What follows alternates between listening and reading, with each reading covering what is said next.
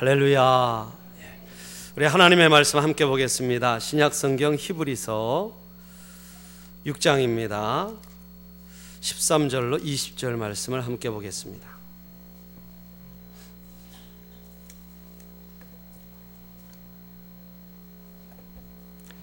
히브리서 6장 13절로 20절 말씀 우리 13절로 20절까지 교독하겠습니다.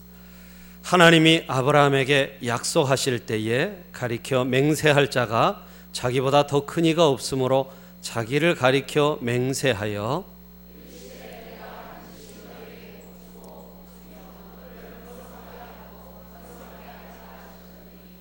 그가 이같이 오래 참아 약속을 받았느니라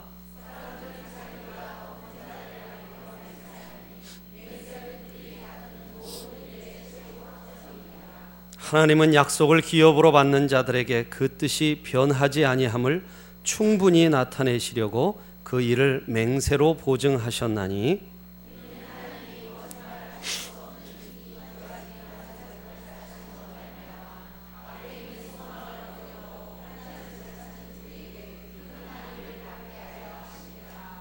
우리가 이 소망을 가지고 있는 것은 영혼의 닷 같아서 튼튼하고 견고하여 휘장 안에 들어가나니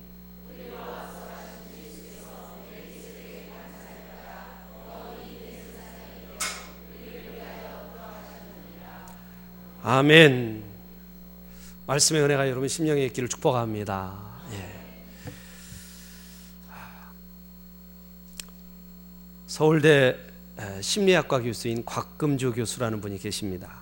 이분이 그, 아, 이 어린 자녀들이 자랄 때 그들에게 무엇이 필요한지 또 무엇이 그들에게 유익한지 이런 아이들의 성장 발달에 관한 강의를 많이 하세요.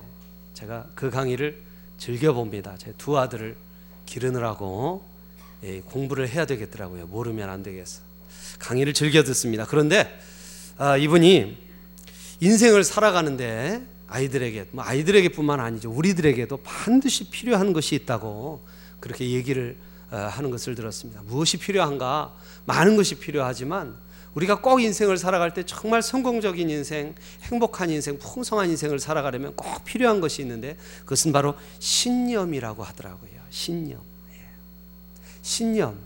어떤 마음 속에 있는 어떤 확신이 필요하다는 이야기를 하는 것을 들었습니다. 쉽게 말하면 이런 겁니다.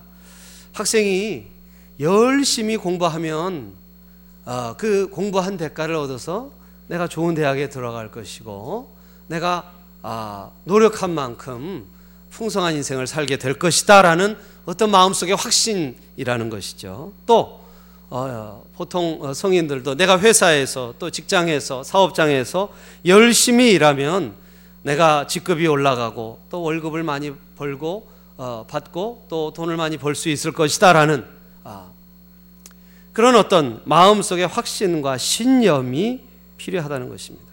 그래서 학교를 믿고 회사를 믿고 나라를 믿고 이런 신념과 확신을 마음속에 가져야만 가져야만 그 삶이 성공적인 삶을 살아갈 수 있다는 것입니다. 이것처럼 우리 삶은 다른 사람 또는 제도 혹은 공동체에 대한 신념을 근거로 이루어집니다. 우리 삶 자체가 그렇다는 거예요. 우리 삶 자체가 이런 신념, 다른 사람이나 어떤 제도나 공동체에 대한 신념이 없고서는 우리가 살아갈 수 없다는 것이죠. 너무 당연한 이야기입니다. 자, 그렇다면 이 신념과 확신은 어디서 생기는가? 이 신념과 확신은 어디서 생기는가? 여러분, 첫 번째로 모든 사람의 이 마음속의 신념은 대상으로 인해서 오는 게 아니라 자기 마음 속에서부터 일어난답니다. 어떻게? 첫 번째는 부모와의 관계 속에서 온다는 거예요. 부모와의 관계. 부모와 자식 간에 그러니까 어렸을 때 부모님과 친밀함을 친밀한 관계를 누리고 어떤 어, 좋은 소통을 잘 통하는 소통을 가졌을 때 마음속에 이 신념이 키워진다는 것입니다. 그런데 어렸을 때 이 부모와 소통하지 못하고 친밀함을 누리지 못하면 이 마음 속에 확신과 신념이 부족해진다는 거예요. 그래서 무언가를 잘 믿지 못한다는 것입니다. 사람들도 잘 믿지 못하고 이 사회도 잘 믿지 못하고 잘 못 믿는다는 거예요. 그래서 뭔가 자신의 인생을 가지고 도전하고 성공과 성취를 위해서 도전해야 되는데 도전하지 못한다는 것입니다. 예. 부모와의 관계가 그렇게 중요하다는 것입니다. 또 하나는 뭐냐면 신념과 확신의 경험이 있어야 된다는 거예요.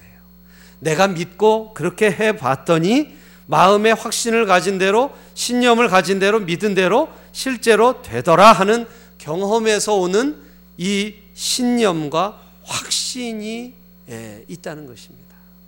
이 두 가지가 만족될 때 사람은요, 아, 이 무언가를 성취하고 또 성공하고 풍성한 삶을 살아갈 수 있게 된다는 것입니다. 이게 부족하면은 이 신념과 확신이 부족하면은 아, 성공하는 인생을 살기는 어렵다는 것입니다.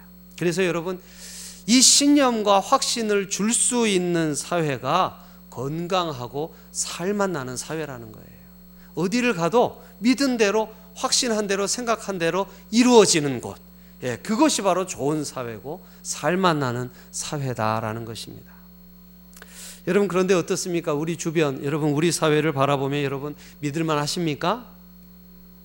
뭐 고개를 세차게 흔들리시네요. 네. 어, 과거에 비해서 사실 우리 사회도 신용 등급이 뭐 많이 올라갔다고 합니다. 국제적으로도 뭐 우리가 뭐 등급이 많이 올라갔다고 하는데 그럼에도 불구하고 우리 주변에 여전히 쉽게 믿을 수 없는 많은 것들이 있어요. 때로는 그렇게 믿었던 기업들이 아, 기업들이 소비자를 아, 또 국민들을 속일 때가 있고 은행도 그렇고요. 학교도 때로는 학생들의 믿음을 배신할 때가 있습니다. 공무를 집행하는 기관도 예외는 아니죠. 부정부패로 인해서 어, 우리들에게 실망을 주고 안타까움을 줄 때가 참 많습니다. 예. 그래서 믿는 사람이 바보다 이런 느낌이 들게 한단 말이죠. 예. 이제 대선이 내일 모레입니다. 그렇죠. 여러분 누구에게 신뢰를 주고 계십니까? 누구를 보면 신념이 생기십니까? 누구에게 이 신뢰를 줘야 하나 참 망설여집니다. 진정성이 있는 후보는 후보는 누군가? 가만히 보면요. 못 믿을 사람들도 있는 것 같아요. 그렇죠. 사랑하는 여러분, 뭘 믿고 사십니까? 여러분 믿는 도끼에 발등 찍힌 경험은 없으신가요? 여러분 오늘 우리가 함께 읽은 히브리서 6장에 한 인물이 등장합니다. 그 사람 이름이 무엇입니까? 아브라함이라는 사람이 등장해요. 여러분 저는 오늘 이 아브라함을 가지고 한번 말씀을 나눴으면 좋겠습니다. 여러분 이 아브라함이라는 사람의 중요성은 이루 다 말할 수가 없어요. 왜 그렇습니까? 여러분 아브라함은 먼저 이스라엘 사람들의 조상입니다. 그리고 여러분 심지어 모든 아랍 사람들의 조상이기도 합니다. 현재 여러분 중동의 정세가 굉장히 좀 어둡고 혼란스러운데 여러분 그 중동의 정세를 좌우하는 모든 세력들이 다 아브라함의 후손들입니다. 게다가 아브라함은 우리에게도 너무나 중요한 인물이죠. 신약 성경은 그의 이름으로부터 시작됩니다. 그렇죠? 신약 성경 아브라함과 다윗의 자손 예수 그리, 예수 그리스도의 계보라 그렇게 시작합니다. 여러분 아브라함처럼 중요한 사람 아마 성경에 없을 거예요. 자 그렇다면 여러분 성경에서 아브라함은 어떤 인물로 묘사되고 있을까요? 여러분 성경을 가만히 살펴보면요. 이 아브라함은 매우 현실성이 없는 사람처럼 보입니다. 더 나아가서 인생을 도박처럼 산 사람처럼 보입니다. 어느 날 아브라함은 고향을 떠났어요. 그가 고향을 등지고 떠나기 위해 짐을 쌀 때 이웃 사람들은 의아한 생각을 했을 것입니다. 여러분 갈대아 우르 당시에 가장 발달된 아, 도시에서 우상 장사하면서 꽤 많은 부를 모아서 잘 먹고 잘 살고 있었거든요. 그런데 어느 날 갑자기 짐 싸서 떠나는 거예요. 이웃들이 왜 의아한 생각이 없었겠습니까? 도대체 왜 떠나는가? 그렇죠? 또 뭘 믿고 떠나는가? 어떻게 살 것인지 대책은 세워져 있는가? 중요한 질문들 아니겠습니까? 이웃들의 질문에 대한 그의 대답은요, 너무나 간단했습니다. 뭐라고 했습니까? 하나님께서 가라신다. 그게 대답의 전부예요. 하나님이 가라신다. 도대체 하나님께서 그에게 무슨 말씀을 하신 것일까요? 여러분 창세기 12장 1절에 보면 하나님이 아브라함에게 말씀하셨어요.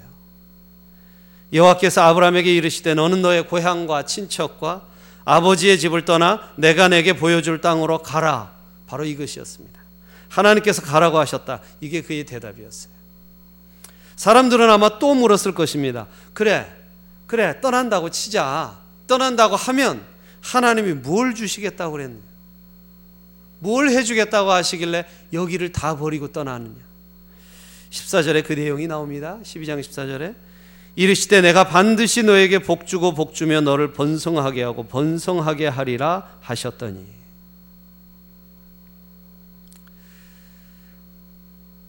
또 여러분 창세기 12장 2절로 3절에 이렇게 말씀합니다. 내가 너로 큰 민족을 이루고 내게 복을 주어 내 이름을 창대하게 하리니 너는 복이 될지라 너를 축복하는 자에게는 내가 복을 내리고 너를 저주하는 자에게는 내가 저주하리니 땅의 모든 족속이 너로 말미암아 복을 얻을 것이라 하신지라라고 되어 있습니다. 복을 얻고 큰 민족이 되게 하셔 되게 하겠다. 하나님의 약속이었습니다.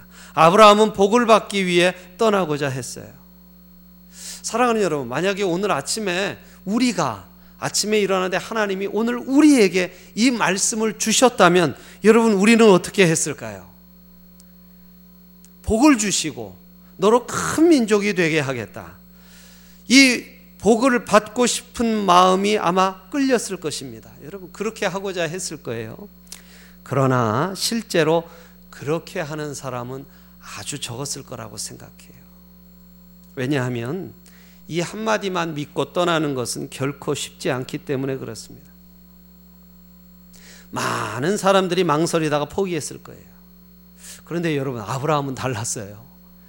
그에게는 다른 것이 필요 없었습니다. 그는 하나님 말씀을 그 한마디를 믿었고 그거 하나로 충분하게 여기고 어, 안정돼 있던 삶의 자리를 떠났어요.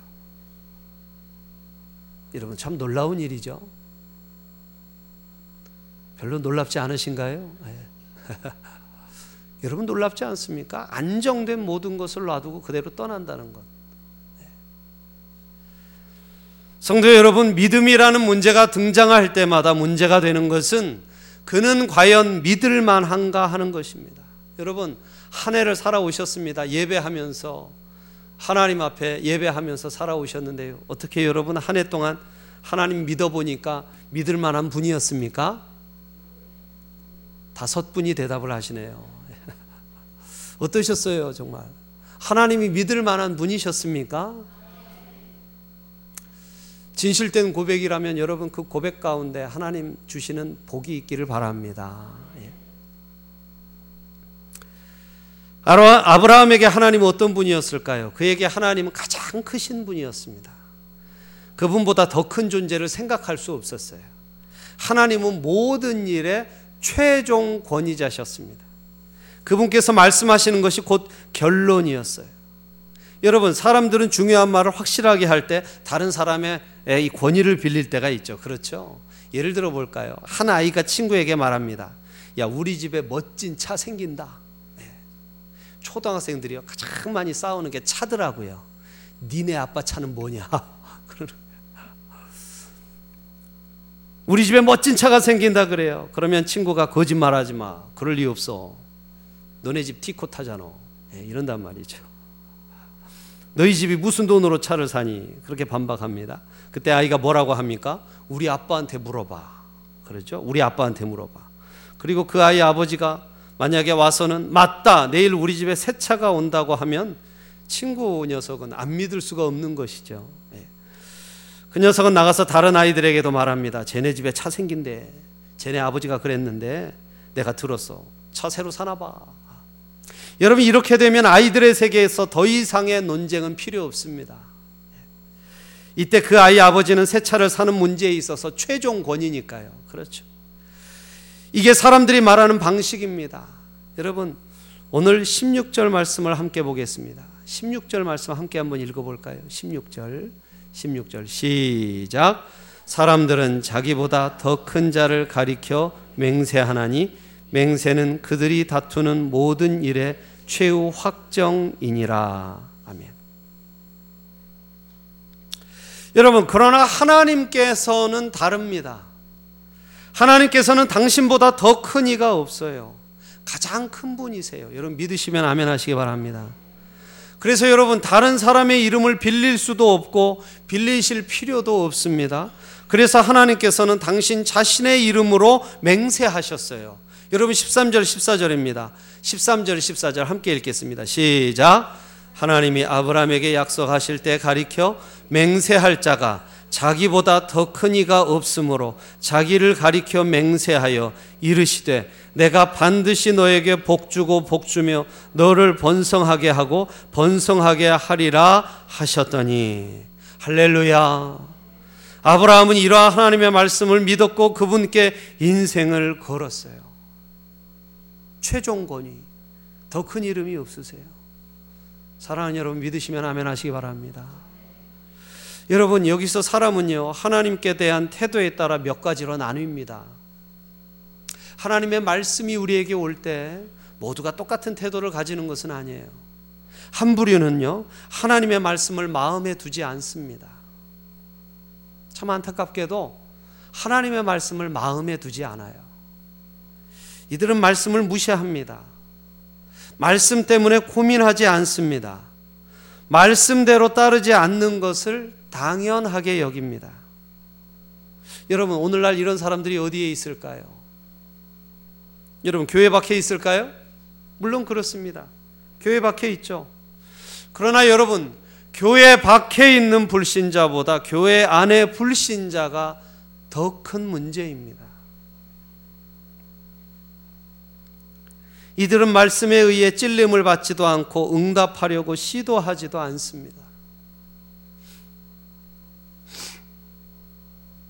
또 한 부류는 단 한 번도 하나님 말씀에 대하여 의심하지 않고 믿음으로 끝까지 나아가는 사람입니다. 여러분 15절 말씀 한번 볼까요? 15절 한번 함께 읽겠습니다. 시작. 예, 우리 한 번 더 읽겠습니다. 시작. 그가 이같이 오래 참아 약속을 받았느니라. 아멘. 여러분 이 그가 누굴까요? 누구예요? 아브라함. 참 대단하죠. 그죠? 그가 이같이 오래 참아 약속을 받았느니라. 야, 과연 아브라함이다? 하고 여러분 감탄하게 돼요. 그렇죠? 그래서 여러분 우리는 이런 구절을 보면서 야, 나도 흔들리지 말고 아브라함처럼 끝까지 말씀을 믿어야지. 뭐 이렇게 다짐을 하곤 합니다. 그러나 여러분, 이렇게만 생각하면요. 우리 마음이 불편해요. 왜냐하면 우리 중에 그 누구도 한 번의 흔들림도 없이 믿음을 지키는 사람은 없기 때문에 그렇습니다. 어쩌면 난 포기한다고 생각하는 사람들도 있을지 모릅니다. 그러나 여러분 염려하지 마십시오. 사실은 단 한 번의 흔들림도 없이 하나님의 말씀을 붙잡는 사람은 없습니다. 여러분 누구나 흔들립니다. 여러분 저는요 목회를 하다가 하나님이 안 계시다라고 하고서는 목회를 그만둔 분도 봤어요. 목회를 10년, 20년 넘게 했는데 어느 날 갑자기 하나님은 없다 그러더니만 목회를 내팽개 쳐 버렸어요. 여러분 누구나 흔들립니다. 사실은 아브라함도 많이 흔들렸어요. 아까 읽었던 15절을 다시 읽어 보세요. 뭐라고 말합니까? 그가 이같이 오래 참아 약속을 받았느니라. 이 말씀은 한 번도 흔들린 적이 없다는 그런 말씀이 아니에요. 오히려 많이 흔들렸고 위기도 있었지만 잘 참았다는 말씀입니다. 참는다는 말은 그가 매우 어려운 위기를 넘겨가면서 믿음을 지켰다는 것을 보여줍니다. 여러분, 우리도 한 해를 지나왔지만 많은 위기가 있었죠. 그렇죠. 믿음이 흔들리고 마음이 흔들리는 여러 위기들이 있었어요. 그러나 그것을 잘 인내하고 참아서 여러분 오늘날 이 자리까지 오게 된 줄로 믿습니다. 여러분 아브라함에게 어떤 위기가 있었습니까? 오늘 본문에는 생략된 위기가 있어요. 여러분 히브리서에는요. 이 믿음의 사람들의 믿음만 부각합니다. 믿음만. 예, 최후 승리했으니까. 그러나 여러분 생략된 위기가 있어요. 그 단적인 예가 바로 이스마엘을 낳은 일입니다. 아브라함은 하나님께서 후손을 번성하게 하시겠다는 말씀을 믿었어요. 그러나 14년 기다렸는데도 응답이 없는 거예요. 14년 동안 임신이 안 되는 거예요. 여러분 생각해 보세요. 여러분 14년 동안 임신이 안 되면 어떻게 합니까? 예? 아이 낳는 거 포기하는 거죠, 이게. 사실 14년 동안 임신이 안 되면. 그렇죠. 그러니까 여러분 아브라함이 어떻게 안 흔들리겠어요? 흔들렸어요. 예. 그는 결국 몸종인 하가를 통해 이스마엘을 낳았습니다. 여러분 이게요. 그렇게 우리가 욕할 일이 아니에요, 사실은. 요새는 여러분 참 좋아져서 인공 수정을 하잖아요. 그죠? 이때 그거 있었으면 아브라함도 인공 수정 했을 거예요. 그죠? 우리가 흔히 양식이라고 그러잖아요. 그죠? 양식이라고. 그 시대에도 이거 있었으면 아브라함이 하갈 안 얻었어요. 이거 했지. 인공 수정 했죠. 예. 근데 그땐 그게 없어서 아이를 낳을 수 있는 다른 방법은 후처를 드리는 방법밖에 없었습니다. 예. 그래서 몸종인 하갈을 통해 이스마엘을 낳았어요. 근데 이것은 명백히 하나님의 방법이 아니었습니다. 이것은 하나님의 방법은 아니었어요. 이해는 돼요. 그러나 하나님의 방법은 아니었어요. 많은 사람들이 믿음보다는 인간적인 방법으로 삽니다. 그리고 한 걸음 더 나가서요. 인간적인 방법으로 얻은 열매에 도취해서 삽니다. 사람마다 자기 방법으로 낳은 이스마엘이 주는 기쁨에 빠져서 하나님을 잊어버립니다. 여러분 이것이 실수해서는 안 되는 이유예요. 하갈을 얻은 것 이해가 되지만 그것이 큰 문제가 되는 이유가 뭐냐면 인간적으로 인간적인 노력으로 얻은 열매에 취할 수 있다는 거예요. 참지 않아도 되거든요. 기다리지 않아도 되거든요. 얼마든지 내 힘으로 내 돈으로 내 인간관계로 내 백으로 내 무엇이로 다 할 수 있거든요. 그래서 하나님을 잊었습니다. 여러분 아브라함도요 잊었어요 하나님. 아들 키우는 재미에. 그렇잖아요. 노년의 아들 아들이니 얼마나 기뻤겠습니까? 네. 하나님의 말씀에 관심이 사라집니다. 그리고 그때부터요 자기 방식으로 살아요. 자기 방식대로, 자기 생각대로. 하나님 믿어봤지만 소용이 없었다. 내 식대로 사는 게 최고야. 그는 하나님을 마음에 두고는 있지만 더 이상 하나님의 사람이 아닙니다. 교회는 오지만 이들 역시 형식만 남아 교회 안에 불신자가 돼요. 교회 안에 불신자. 여러분 누구든 그렇게 될 수 있습니다. 여러분 김남준 목사님이란 분이 제가 이분 책 좋아해서 많이 읽는데 이럴 때의 성도의 마음 상태를 영적 실증이라고 표현했습니다. 영적 실증. 날마다 같은 일만 반복돼요. 예? 예수 믿으면 매일같이 막 사이다를 먹을 때 그런 기분이 들 줄 알았거든요. 그렇죠. 가슴에서 막 뭐가 팍 터지는 것 같은 그런 삶이 반복될 줄 알았는데 날마다 같은 일만 반복되고 새로운 일이 생기지 않을 때 기다리는 일이 성취되지 않을 때 사람들은 지칩니다. 눈을 다른 데로 돌립니다. 하나님보다 더 멋진 존재가 많은 것처럼 여깁니다. 여러분 실제로 그래서 수년 전부터요. 기독교 인구가 줄고 반대로 불교 천주교 인구가 늘고 있거든요. 근데 그 불교 천주교 도로 늘어가는 사람들 중에 상당수가 기독교인입니다. 지쳐서 눈을 다른 데로 돌린 거예요. 아브라함도 흔들렸던 것을 보면 단 한 번도 흔들리지 않고 믿음을 붙잡는 사람은 없다고 말하는 게 맞습니다. 그렇게 완벽한 사람은 없습니다. 그렇다면 우리가 흔히 믿음의 사람이라고 말하는 이들은 어떤 분들일까요? 그들은 많이 흔들리면서도 다시 믿음으로 돌아온 사람들입니다. 흔들려요. 그러나 다시 믿음으로 돌아온 사람들이에요. 위기가 있었습니다. 때로는 궤도, 궤도 에서 이탈하기도 했어요. 인생의 여러 가지 어려움 때문에. 마음대로 되지 않는 것들 때문에. 그러나 치열하게 영적 전쟁을 했습니다. 포기하지 않고요. 끝까지 말씀을 붙잡고 영적인 전쟁을 벌였어요. 그리고 다시 본 궤도로 돌아옵니다. 그리고 다시 믿음이 회복된 거예요. 사랑하는 여러분, 성경에 나오는 모든 인물들은 이 과정을 거칩니다. 이 과정을 거치지 않는 믿음의 영들은 없습니다. 대표적인 사람이요 야곱입니다. 야곱. 여러분 야곱을 아시죠? 그는 형 에서의 복을 가로채고 형에게 미움을 받아서 외삼촌 집으로 도망쳤잖아요. 그 어려운 때에 베델의 들판에서 하나님을 만났습니다. 예. 그때 그는 하나님만 붙잡고 살 것을 맹세했어요. 여러분 사닥다리 아시죠? 천사들이 사닥다리 오르락 내리락 하는 거 보고 거기서 하나님 계셨구나 여기에 여기를 베델이라 하게 예.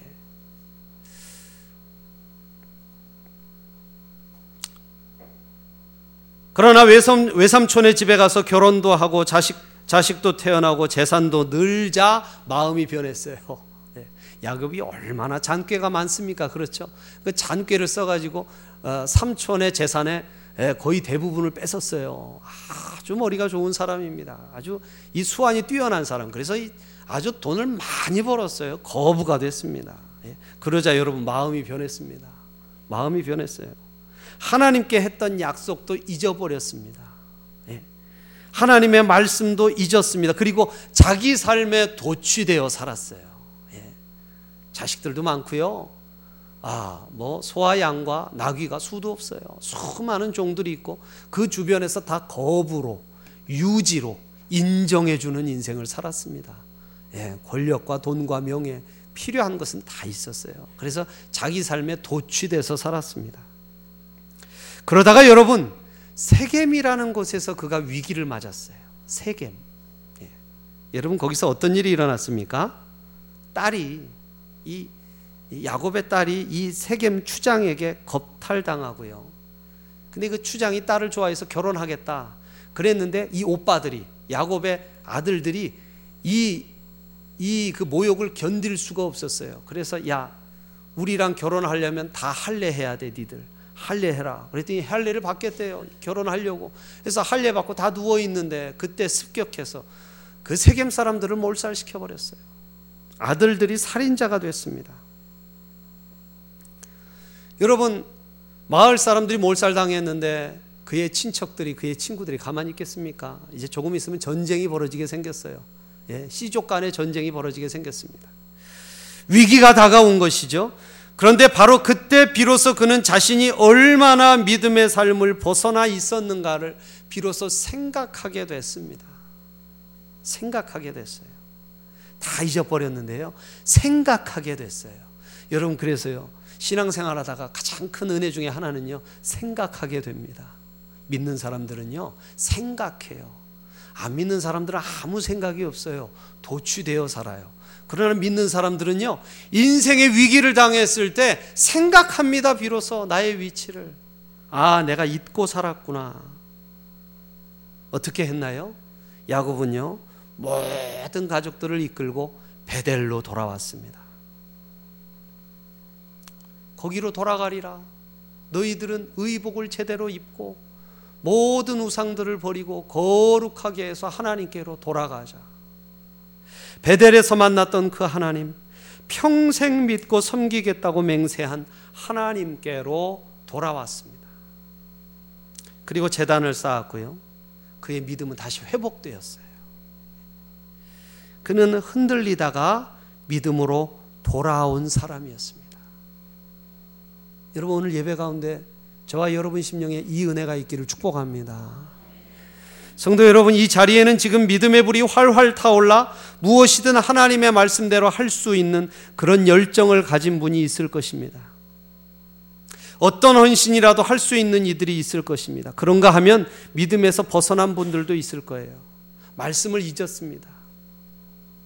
말씀을 들어도 귀에 들어오지가 않아요. 과거에 뜨거웠던 순간이 이상하게 여겨집니다. 그러면서 긍정적인 사고보다 부정적 안목으로 주변을 봅니다. 교회를 볼 때도요, 자꾸 부정적인 것만 들어와요. 웃음이 사라집니다. 성도들을 보아도 못마땅합니다. 가족을 보아도 감사가 없어요. 짜증만 늘었습니다. 웃음이 사라지고 모든 게 시늘해져요. 아, 이거 지금 내 얘기를 하는구나 하는 분들도 계실지 모르겠습니다. 여러분, 이런 경우는요, 누구라도 겪지 않은 사람이 없어요. 집사도, 권사도, 안수집사도, 목회자도 예외가 아닙니다. 이런 경우가 다 있어요. 그러면서 이런 생각을 하실 것입니다. 그런 사람이 왜 예배 자리에는 와 있는가? 내가 여기 왜 나와 있지? 여러분 혹시 그런 생각 하신 적 있나요? 예? 세 분이 고개를 살짝이 까딱까딱 내가 도대체 여기 나와서 뭐 하고 있나? 여러분 이미 믿음에서 벗어났지만 여전히 예배에 참석하고 봉사를 하고 그것이 몇 달이나 몇 년 동안이나 계속되는 경우도 있습니다. 이것은 여러분 관성이 붙은 영적 습관 때문에 그렇습니다. 영적 습관 때문에 그래요. 여러분 믿음에서 벗어났는데도 이런 습관 때문에 이런 습관 때문에 교회를 나오게 되는 경우들이 있습니다. 그런데 여러분 이때 이때 여러분 이걸 회의에 서로 이걸 회의적으로 바라보거나 아, 낙심하셔서는 안 되고 여러분 하나님께 감사하셔야 됩니다. 이런 영적인 습관 때문에 내 마음이 충만하지 않아도 주님 앞에 나와 예배드리고 있는 이런 현실을 감사해야 할 줄로 믿습니다. 할렐루야. 네. 여러분 감사한 거예요. 그런 영적인 습관 때문에 나온다는 거 얼마나 감사한지 몰라요. 어떤 분들은 그래요. 내 마음이 뜨겁지 않으니까 오늘은 예배가 안 될 거다. 나가지 말자. 여러분 그거 틀린 것입니다. 나와야 합니다. 머릿속에 온갖 잡생각이 돌아가고 있어도요. 주님 앞에 나와 있어야 돼요. 여러분 그렇게 나와 있다가 형식적으로 예배에 참석하다가 어느 순간 하나님 은혜로 다시 채워집니다. 하나님 은혜가 언제 어떻게 임할지 몰라요.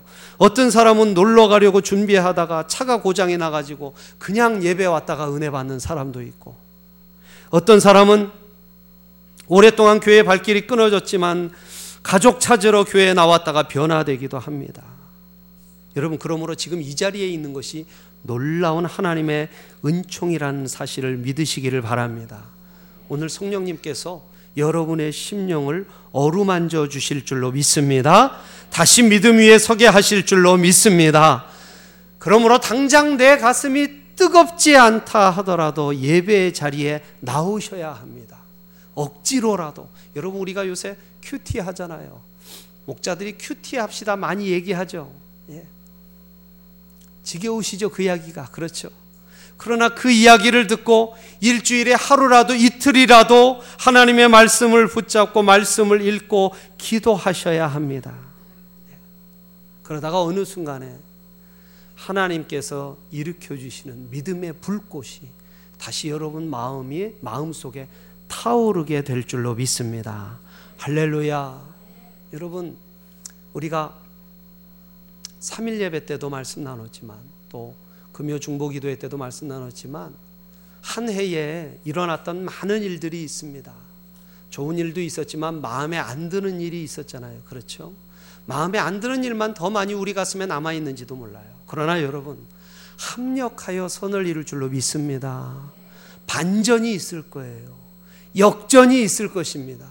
영화 속의 주인공은 절대 안 죽어요. 맞습니까? 예, 그렇습니다. 여러분. 여러분이 주인공이에요. 하나님이 구원하신 하나님의 백성. 이 세상의 주인공입니다. 주인공 절대 안 죽습니다. 예? 그래서 저는 요새 영화가 별로 재미가 없어요. 아무리 죽으려고 해도 안 죽어요. 주인, 주인공이. 그렇죠. 반전이 있을 거예요. 역전이 있을 거예요. 여러분, 최종 승리가 주어지기 위해서 올라갔다가 내려갔다를 반복합니다. 그러나 최종 승리예요. 마지막 선이 이루기 위해 오늘의 악이 있는 것입니다. 마지막에 만족함이 있기 위해 오늘의 슬픔이 있는 거예요. 여러분, 과거를 생각해 보세요. 과거의 어려운 일들 때문에 내가 이만큼 됐다고 생각하지 않으십니까? 과거의 그 어려움 때문에 내 인격이, 내 성품이, 내 삶이 이만큼 왔노라 우리는 깨닫잖아요. 그렇다면 여러분, 오늘 지금의 아픔과 어려움이 미래의 나를 더 높게, 더 좋게, 더 풍성하게 만들 것이다라는 믿음을 가지는 것이 너무나 당연한 일입니다. 합력하여 선을 이룰 거예요. 속상하는 일이 있습니까? 여러분, 그렇게 끝나지 않을 것입니다. 과정이에요. 진행 중입니다. 최종 승리를 향해 하나님께서 택하신 백성들을 이끌고 가고 계시다는 사실을 믿으시기를 바랍니다. 뜨겁지 않다고 낙심하지 마세요. 뜨겁지 않아도 나오십시오, 주님 앞으로. 주님 앞에서 은혜를 사모하시고 성령의 충만을 사모하시고 잘 될 것이다. 나의 미래 하나님이 붙잡고 계시다. 다시 한번 마음에 확신하고 긍정적인 마음으로 주님을 바라보는 승리하는 주의 백성이 돼야 할 줄로 믿습니다. 할렐루야. 여러분 그렇다면 아브라함이 말씀만 믿고 가나안에 간 결과는 어떻게 되었습니까? 아마 갈대아 우르에서 아브라함을 떠나보내던 많은 이웃들은 아브라함의 미래를 걱정했을 거예요. 그렇죠? 우리라도 걱정했을 것입니다. 아무리 믿음 좋다지만 이걸 다 버리고 가? 그러나 여러분, 가나안에 간 결과는 어떻게 되었습니까? 속된 말로 대박을 터뜨렸어요.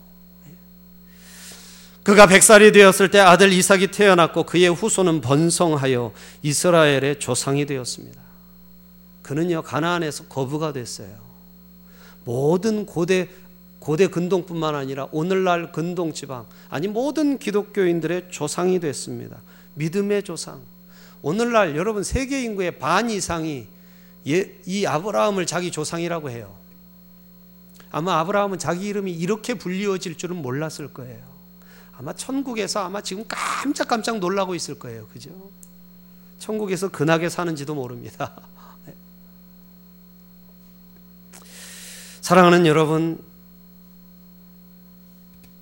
주님 말씀이 임하셨을 때 아브라함처럼 행동할 수 있기를 축복합니다. 하나님 말씀이 과연 언제 이루어질까? 여러분 언제 이루어진다고 생각하십니까? 우리가 행동할 때 이루어집니다. 우리가 그 말씀을 조차 행할 때 그 말씀은 우리 가운데 이루어지는 줄로 믿습니다. 여러분 믿는다고 하면서 가만히 있지 말고요. 행동하세요. 어두운 곳을 무서워하는 아이가 있었어요. 어두운 곳을 무서워해요. 어느 날 밤에 엄마가 아이에게 뒷마당에 빗자루를 좀 가지고 오라고 시켰습니다. 그랬더니 아이가 그러는 거예요. 엄마, 바깥이 캄캄해서 무서워요. 얘야, 밖에는 예수님이 계신데 뭐가 무섭니? 예수님이 계시잖아 어디든 그 무, 밖에 밖에 어두운데도 예수님이 계셔. 뭐가 무서워? 널 지켜주실 거야. 정말 예수님이 계세요?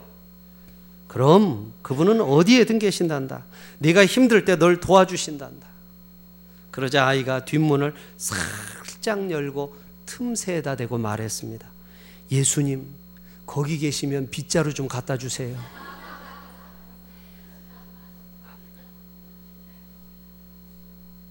네, 여러분. 겁쟁이 같은 행동 같지만요. 저는 이 아이를 칭찬해 주고 싶어요. 그죠? 문 열었어요, 그래도. 그리고 걷다 대고 얘기했어요. 주님 계시면 빗자루 좀 갖다 주세요. 여러분, 믿음의 행동은 그렇게 시작하는 것입니다. 그 다음에 문을 좀 더 열고요. 한 발자국 더 디디고, 주님 정말 계시죠? 정말 계시죠? 제가 한 발자국만 더, 가, 더 가볼게요. 그러면서 밖으로 나가 빗자루를 가지고 오는 것이죠. 사랑하는 여러분, 믿고 구체적으로 행동하셔야 합니다. 한 해 동안 주님 믿어 오셨나요? 주님 얼마나 믿을 만한 분이었나요? 여러분 행동하셔야 할수 있어요. 믿음이란 생각만 하고 있는 것이 아닙니다. 믿음은 마음에만 국한되면 안 됩니다. 믿음은 생활에서 실천되어 나타나야 합니다. 여러분 내일부터 믿고요. 더 부지런히 일하십시오. 믿음으로 사업을 하시고요. 믿음으로 공부하시고 믿음으로 헌신하십시오. 믿음으로 어려운 일을 도우시고 하나님을 믿고 드릴 것을 드리십시오. 믿고 전도하십시오. 아브라함처럼 짐을 싸서 축복의 땅으로 떠나는 결단을 하시기를 바랍니다. 지금 믿음에서 벗어났다 하더라도 억지로라도 그렇게 주님 앞에서 믿음의 여정을 시작하십시오. 여러분 18절에 뭐라고 말씀하십니까? 18절에 하나님은 거짓말을 하실 수 없다. 하나님은 거짓말을 하실 수 없습니다. 하나님의 말씀은 반드시 이루어질 것입니다. 그 말씀을 붙잡고 하나님 앞에 서시기를 기원합니다. 하나님의 말씀을 붙잡는 믿음은 우리에게 확실한 소망이 되어 우리를 붙들어 줄 거예요. 여러분, 지금 한 해 동안 마지막이 여러 가지 안 좋은 사정 때문에 마음이 암울하십니까? 여러분, 말씀이 우리에게 확실한 소망으로 있어요. 19절을 보십시오. 19절 함께 읽겠습니다. 19절 시작. 우리가 이 소망을 가지고 있는 것은 영혼의 닷 같아서 튼튼하고 견고하여 휘장 안에 들어가니라. 아멘. 여러분 아무리 힘들어도 우리는 떠내려가지 않습니다. 우리를 붙들어 주는 영혼의 닻이 있기 때문이에요. 우리의 영혼이 떠내려가지 않도록 주님의 말씀이 우리의 영혼의 닻이 되어 주십니다. 하나님께서 반드시 나를 붙드실 줄 믿습니다. 이런 믿음이 우리를 붙잡아주는 닫힌 거예요. 우리는 붙드시는 하나님의 사랑은 이 세상에서의 삶에서만 적용되는 것이 결코 아닙니다. 하나님의 사랑은요, 영원한 구원으로 이어집니다. 할렐루야. 하나님의 아들 예수 그리스도께서는 우리를, 우리의 죄를 씻기 위해 대제사장이 되셨습니다.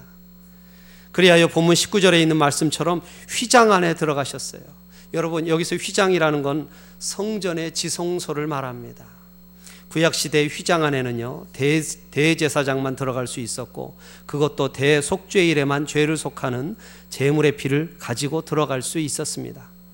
예수님은 우리를 위해 당신의 십자가 보혈을 가지고 휘장 안에 들어가신 우리의 구원자이십니다. 그 누구든지 믿음으로 그분께 나가면 우리의 모든 죄는 용서받고 영원한 생명을 얻게 될 것입니다. 여러분 이 일이 이미 이루어진 줄로 믿습니다. 할렐루야. 여러분 이 일이 이루어졌다면 그 외에 어떤 일이 이루어지지 않을 수 있겠어요? 이 일을 위해 예수님께서 세상에 탄생하셨어요.